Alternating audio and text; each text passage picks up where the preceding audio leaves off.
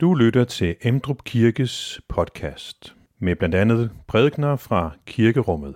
Du kan læse mere om Emdrup Kirke på emdrupkirke.dk.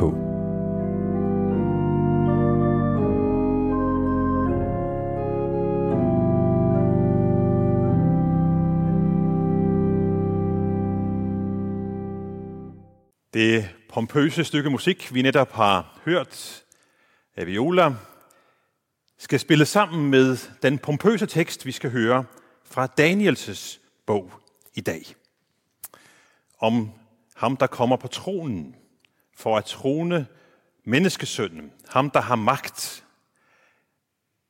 Vi skal også høre en øh, på en måde pompøs beretning om hans magt. Netop, at han kan både helbrede en, der har været syg i 12 år, og vække en til live, som har været død. I dag er en af de søndage, vi meget sjældent har faktisk i kirkeåret. Kirkeåret er jo som en harmonika, som er fastlagt af påsken, og så må vi se, om vi, hvor mange trinitatis søndage vi skal have i forhold til, hvornår påsken er. I år så faldt påsken forholdsvis tidligt, og derfor har vi hele 24 søndage. Jeg kiggede mine gemmer, da jeg forberedte mig til i dag, og fandt ud af, at det her er anden gang i mit præsteliv, at jeg prædiker over den her tekst. Selvom jeg har været præst i 20 år. Men sådan er, er virkeligheden i, i kirkeåret.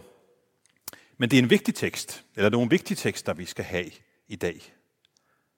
For det peger nemlig på, at Jesus, den pompøse Jesus, den storslåede, som kommer på tronen, tronen en dag, han har også magt til at afbryde døden. Og det som er det, som er overskriften i dag. Jesus har magt til at afbryde døden, også vores død.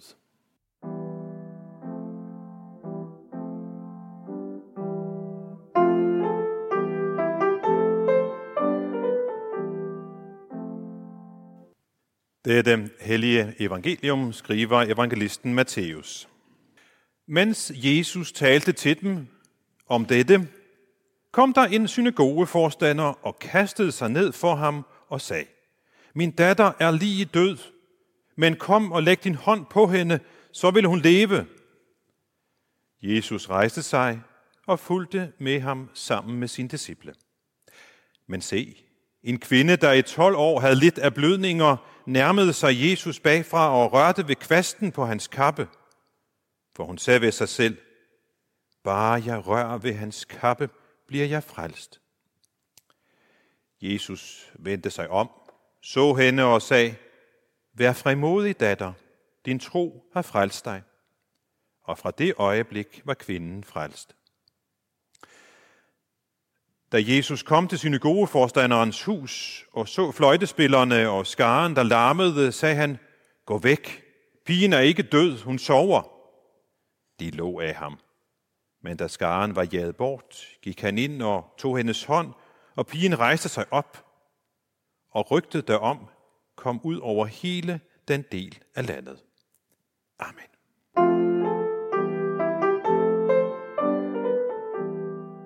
Mens Jesus talte med disciplene, hørte vi. Så er det den her synagogeforstander kommer og kaster sig ned for Jesus så Jesus er altså optaget. Jesus er i gang med noget vigtigt. Og så bliver han afbrudt midt i det hele. Hvordan har du det med at blive afbrudt? Hvis du lige er i gang med noget vigtigt, gang med en dyb samtale eller noget virkelig interessant, og så kommer der en og afbryder dig. Jeg synes, det kan være irriterende at blive afbrudt. Især hvis jeg virkelig er, er dybt koncentreret om noget. Jeg har virkelig fået gang i de der sætninger i prædiken, og så banker det på døren. Og jeg må indrømme, at jeg utvivlsomt er kommet til at afvise mange afbrydelser igennem årene. Måske var der et af børnene, der kom hjem fra skole og bankede på døren, åbnede døren, tittede ind, og de fik den her hånd. Vent lige lidt senere. Måske er det blevet til lidt for mange hænder, der rejste sig og sagde senere. Og så er det lidt trist at tænke på, at lige pludselig så er det måske blevet så sent, at det er for sent. Og der ikke er længere nogen, der kommer og siger, på min kontordør. Hvordan har du det med afbrydelser? Hvordan reagerer du?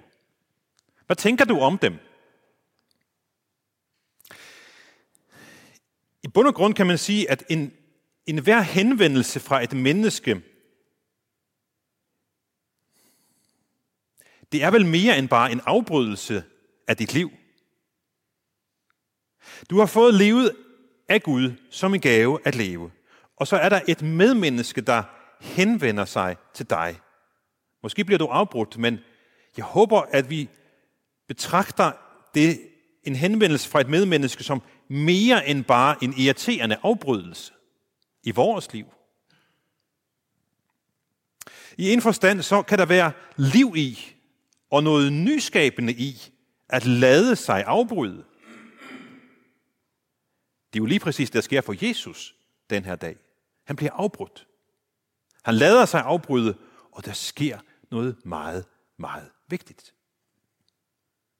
I første omgang er det den her ulykkelige far, med sin, øh, som har en død datter, som kaster sig, sig ned for ham. Jesus lader sig afbryde, rejser sig og følger med det samme med. Nu gælder det livet. Men inden Jesus er nået frem til den døde pige, bliver han afbrudt igen. Endnu en afbrydelse. Lad os prøve at forestille os, at vi er sammen med Jesus og hans disciple, og vi følger med ham. Vi er altså lige i hælene på Jesus, hen til den døde pige. Det bliver spændende det her. Men hov, nu var der igen en afbrydelse. En kvinde afbryder. Det her billede, som I kan se på skærmen, det tog jeg i en øh, kirke, som ligger ned til Genesarets sø. Nede i, i kirkekælderen er der sådan et kirkerum, hvor det her er alterbilledet. Jeg synes, det er så flot, at jeg blev nødt til at tage et billede af det, hvor kvinden kommer og rører ved kvasten af Jesu kappe. Denne kvinde, som har lidt af blødninger i 12 år, uafbrudt, uden afbrydelse, så man kan sige, hun trænger virkelig til en afbrydelse i sin lidelse.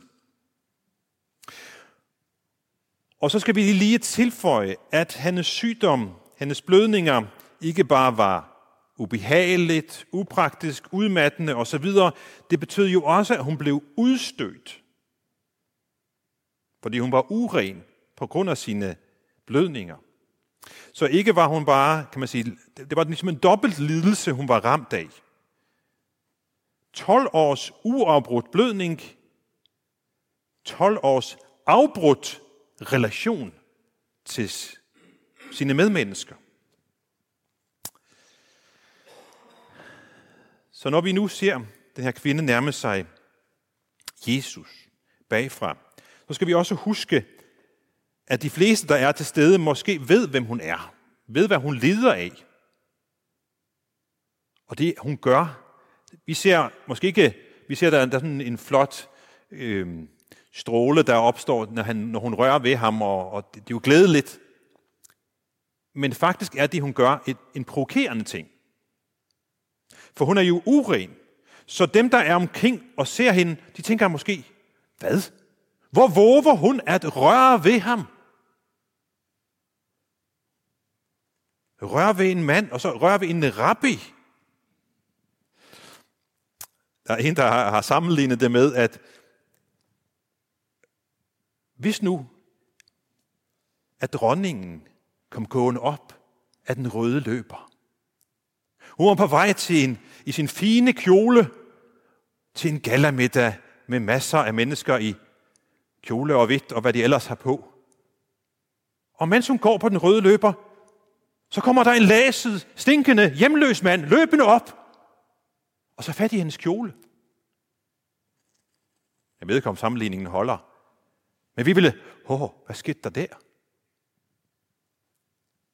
Måske, måske lever han i håbet om, at hun har så mange slotte og så mange værelser, så måske er der et i overskud til hende, til ham. Det ville jo være uhørt, at, at, at vedkommende fik adgang til dronningen, selvom hun jo i grunden er lige så meget dronning for ham, som hun er det for alle de fine mennesker, der sidder inde i salen, og som efter middagen skal hjem til deres store huse med masser af ekstra værelser. Kvinden rører ved Jesus. Og de omkringværende tænker nok, at en rabbi som ham, han bør altså ignorere kvinden. Ordentlig mand lader sig ikke berøre af en kvinde i den tilstand, men det gør Jesus. Han lader sig berøre af kvindens nød og tillid. Han vender sig om, taler venligt til hende. Vær frimodig, datter. Din tro har frelst dig. Han siger altså ikke, fingrene væk. Nej. Sådan som måske nogle af dem omkring ham ville forvente. Han får heller ikke nogen af disciplene til at drive hende væk. Han lader sig både afbryde og lader hende røre ved kvasten af sin kappe, og så taler han mildt og imødekommende, som vi jo burde tale, hvis der var en datter, som afbrød os. Han kalder han jo også for, for datter. Hvis vi lige vender tilbage til den her sammenligning fra tidligere, så vil det måske svare til, at dronningen, hun stoppede op, tog den hjemløse i hånden og rejste ham op og kaldte ham for søn. Vi ved selvfølgelig godt, at dronningen kun har to sønner, og de er nok ikke så meget hjemløse. Og vi ved også godt, at Jesus ikke har nogen datter men han knytter sig til hende med dette ord, når han siger datter. Ikke bare vil han være hende bekendt, han vil også have med hende at gøre på det dybeste plan ved at sige datter.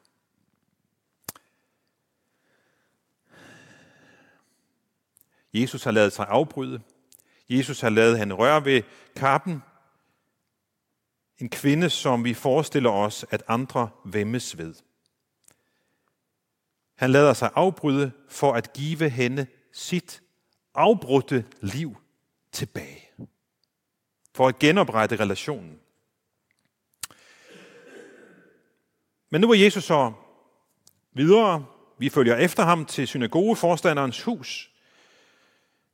Der er alarm og, og tumult. Grædekonerne de er i gang med deres højlytte dødsklage. I vores øh, kultur så er vi noget mere afdæmpede øh, i vores sorgudtryk, end de er i Mellemøsten. Og nu er det Jesus, som afbryder andre. Vi har hørt om Jesus, der lod sig afbryde. Nu afbryder han dødsklagen, grædekonerne og siger, gå væk. Pigen er ikke død, hun sover. Så Jesus afbryder dødsklagen. De bliver så overraskede, den her skare, og de ved ikke noget andet bedre end at grine. De ler, står der. De lå af ham, siger Matthæus. Og jeg tror ikke, det var nogen rar latter. Jeg tror, der var måske lidt hån i den latter. Måske i stil med den latter, som senere lyder, da Jesus hænger på korset. Og de lærer af ham og siger, ha, andre har han frelst, men sig selv kan han ikke frelse. Og ved du hvad? Det har de faktisk ret i. Jesus kan ikke frelse sig selv, fordi han kan. Han vil ikke frelse sig selv. Han er nemlig kommet for at opsøge og frelse det fortabte. Og han er ikke selv fortabt. Men denne pige har brug for hans hjælp. Også hun er formelt uren, for hun er jo død. Og i den kultur så rørte man ikke bare ved en død. Det gjorde man helst ikke, for så blev man uren selv. Men Jesus gør det. Jesus rører ved hende, og med sin berøring, så kan han afbryde alt. Også døden. Og det er præcis det, han gør. Han afbryder døden. Det var uhørt. Men det er det ikke længere, for nu har vi hørt det. Rygtet om dette, at det skete, det kom i første omgang ud til den del af landet, fortæller Matthæus os. Rygtet har bredt sig som ringe i vandet, og flere hundrede år siden så nåede det helt op til os her i det nordeuropæiske. Og det betød en afbrydelse i den måde, vores forfædre troede på. Og denne afbrydelse, den holder vi stadig fast i. Vi gør det for eksempel ved at bevæge vores kroppe hen til, til kirken. Vi afbryder vores dagligdag ved at gå ind i kirkerummet. Vi afbryder vores siden på bænken ved at rejse os og knæle. Vi ved jo, at livet udgår fra ham, der hænger på korset, og som ved sin egen død kan afbryde vores død. Vi kommer også i flokker og ræder, og vi lægger vores øh, hænderne på vores børn og lader dem døbe. Vi lader os afbryde i vores daglige gørmål, fordi vi har hørt rygtet om ham, som går rundt og afbryder døden, så vi kan få liv i al evighed. Så Jesus Kristus har magt til at afbryde hvad som helst, selv døden, også din død. Også vores død. Denne pige kommer til live efter sin død. Og det er netop også kirkens påskebudskab, at selv efter døden kan vi komme til live igen. Vi kan også komme helt derud, hvor vi tænker, at Gud har forladt os, fordi vi ligger døende i en seng, eller måske ligger vores kære døende i en seng, og intet virker. Men der skal vi huske de løfterige ord fra dåbsbefalingen. Se, jeg er med jer alle dage indtil verdens ende. Jeg er ikke bare med jer, indtil I bliver syge, eller indtil I dør. Nej, jeg er med jer gennem det, når I trækker jeres sidste åndedrag.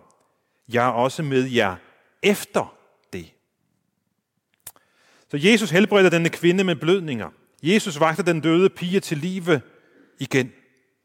Og Jesus er den samme i dag. Derfor kan vi også med fremodighed bede til ham om, hvad det skal være. Og samtidig så ved vi også, at der på en måde er en helbredelse, som er større end den, hvor selv et dødt menneske oprejses fra de døde. Vi tænker, kan der virkelig være noget større, end at et dødt menneske bliver oprejst og bliver levende igen? Ja, det er der. Der er noget, der er endnu større end det. Er der noget, der er større end et menneske, der har været kræftsygt øh, i 10 år, bliver helbredt? Ja, der er noget, der er større. Jamen dog, hvad er det? Hvad er, kan være større, end at et dødt menneske bliver levende igen?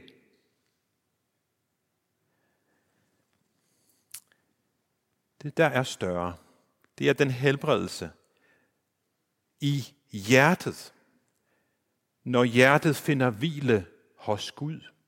For alle dem, der igennem tiderne er blevet helbredt ved bøn, alle dem, der gennem bøn er blevet oprejst fra de døde, de er jo sidenhen døde igen af naturlige årsager. Så vi har ikke kun en kraft, der kan frelse her og nu, selvom den indimellem bryder ind på underfuld vis. Vi har også den her kraft, den helbredelse, der kan helbrede adskillelsen imellem os og Gud.